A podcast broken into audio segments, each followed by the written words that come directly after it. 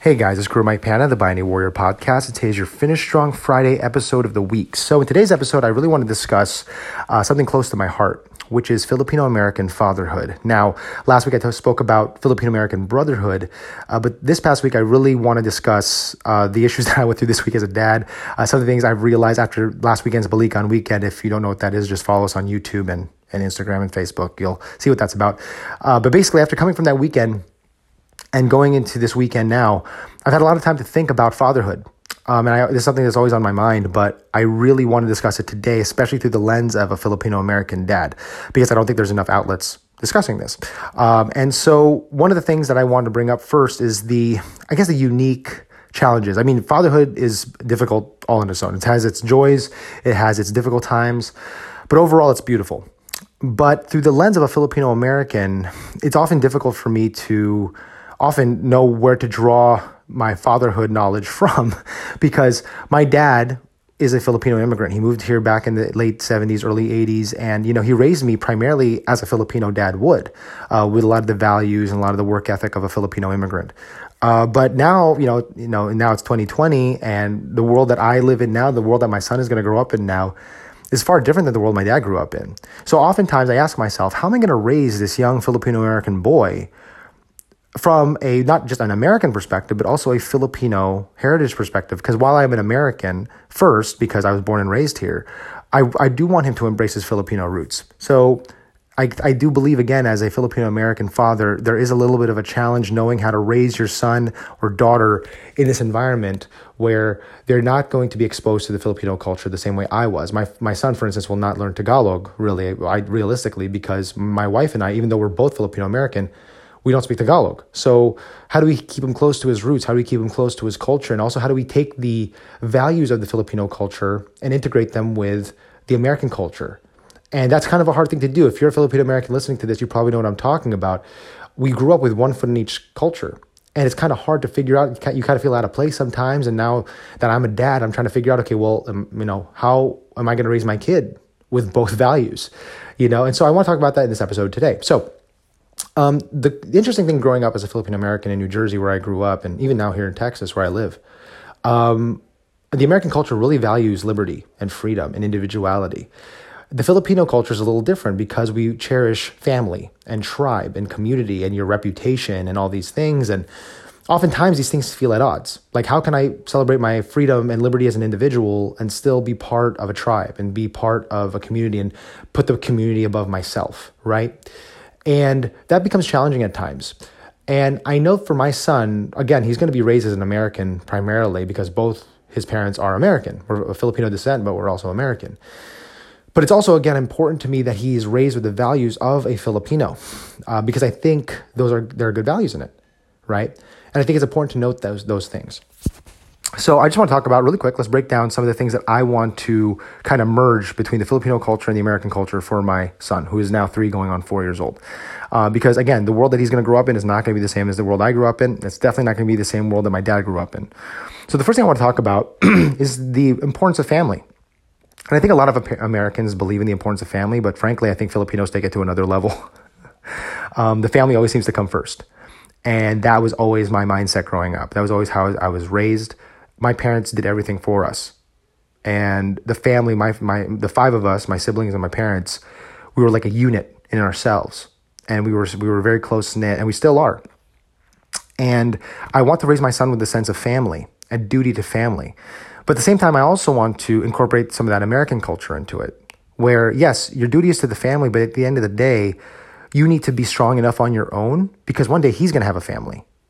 And so I, I, see this with a lot of Filipino American guys. And I was talking about this last week in the Brotherhood episode and the masculinity episode before that. There's a lot of Filipino American guys who, frankly, are not men.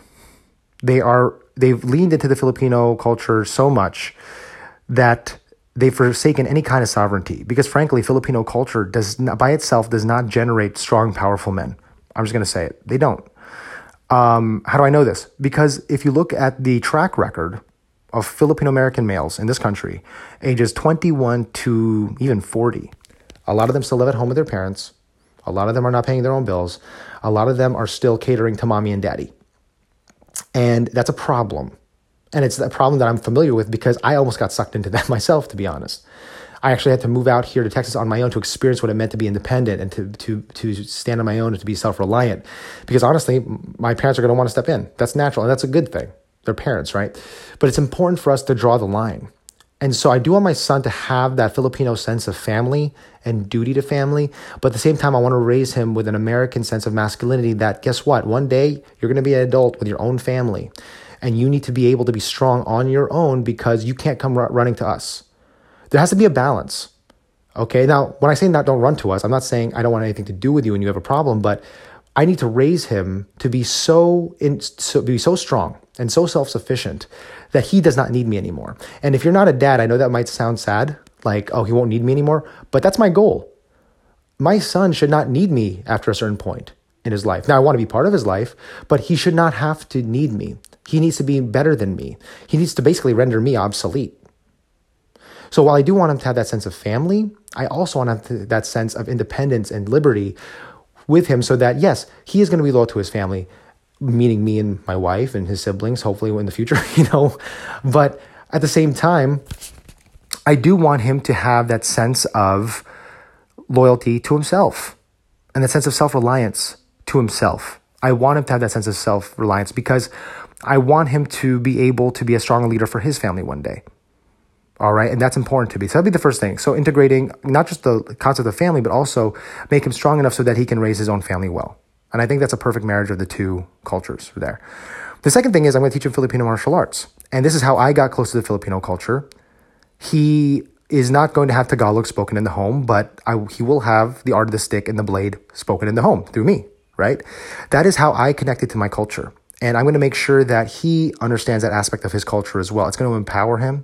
It's going to teach him that it's going to, that he may not speak Tagalog or Cebuano or any of the languages from the Philippines, but he is of warrior blood because all Filipinos are of warrior descent. And that that knowledge of his lineage and where he comes from should empower him to overcome challenge, to, to empower him to embrace his culture and his identity, to teach him how to be strong. All right, so Filipino martial arts is going to be part of his life. And again, he, he doesn't have to succeed me. And for the record, a lot of people are like, well, is he going to take your place? I mean, I would love that. I would love it if he took over the system. I would love that. But even if he chooses not to do that, he still needs to know the martial arts because one, he needs to know how to protect himself and be strong. And two, it's going to expose him and give him a bridge to his culture.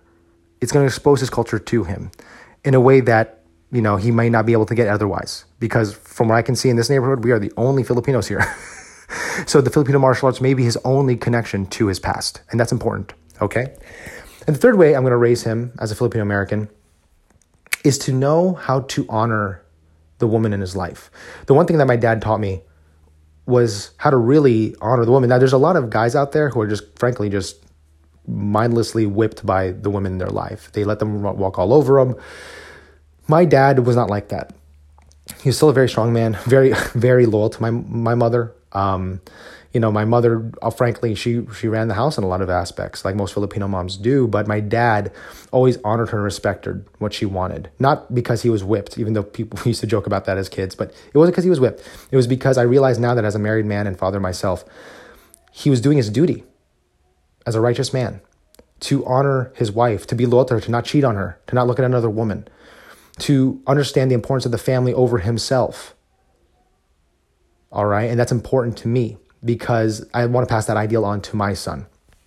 And the last thing I would probably cover with him is work ethic. Filipinos are known everywhere I've been to just be hard workers. We got this hustler's grind. If you go to the Philippines, it's hard to find a person without their own business everyone seems to be an entrepreneur somehow. They either invest in land or they have their own side hustle, whatever. Everyone's running a business on their own in the Philippines. Whereas here in America, it's not so much like that. A lot of the Filipino immigrants that moved here want their kids to have security in, in medical field or law, law or what have you. But in reality, in the Philippines, everyone's got a business over there because they want to control their income. They want to make sure that they can set the tone for their financial future. And I want my son to have that kind of work ethic. He doesn't necessarily have to be an entrepreneur necessarily, uh, but he does need to have a sense of work ethic where, regardless of what he chooses to be, he's got to take that Filipino grit, right? And that toughness that my father had. And I want him to have that himself. So if he decides to go to med school, he's going to crush med school. If he decides to go to the military, he go, he crushes the military. If he decides to become a, a school teacher, he crushes education. I want him to work harder than everyone else. He may not have as many connections. He might not even have all the money on the world on the planet, but he's going to have more work ethic. And I think that's what Filipino culture brings. Filipinos everywhere I've been, and I've spoken to many employers, uh, even guys I know who run their own businesses. When they hire Filipinos, they're like, "Man, these guys are machines. They never stop working. They don't complain. They just work." and I want my son to be the same way. I want my son to have that. So again, I want him to, excuse me, I want him to have a sense of duty to family, but at the same time have enough strength to lead his own family one day. I want him to connect to the Filipino martial arts in order to connect himself with his warrior culture, his warrior past to make him stronger today. I want him to honor the woman in his life that he's going to marry one day. And I also want him to have work ethic. All right. The same work ethic that his Filipino grandfather and his ancestors had before him. This is how I want to bring in the Filipino culture to his American lifestyle. And again, it seems sometimes that they're at odds, but in reality, they're not. If we know how to take a step back and just analyze both cultures objectively, we will see that there are some things that conflict, but there's many things that are congruent. And if we can connect those things, our next generation, the next generation of Filipino Americans in this country, are going to be stronger and more capable than ever. All right, guys. So I hope this podcast inspired you. Take care. God bless and be the hero in your life.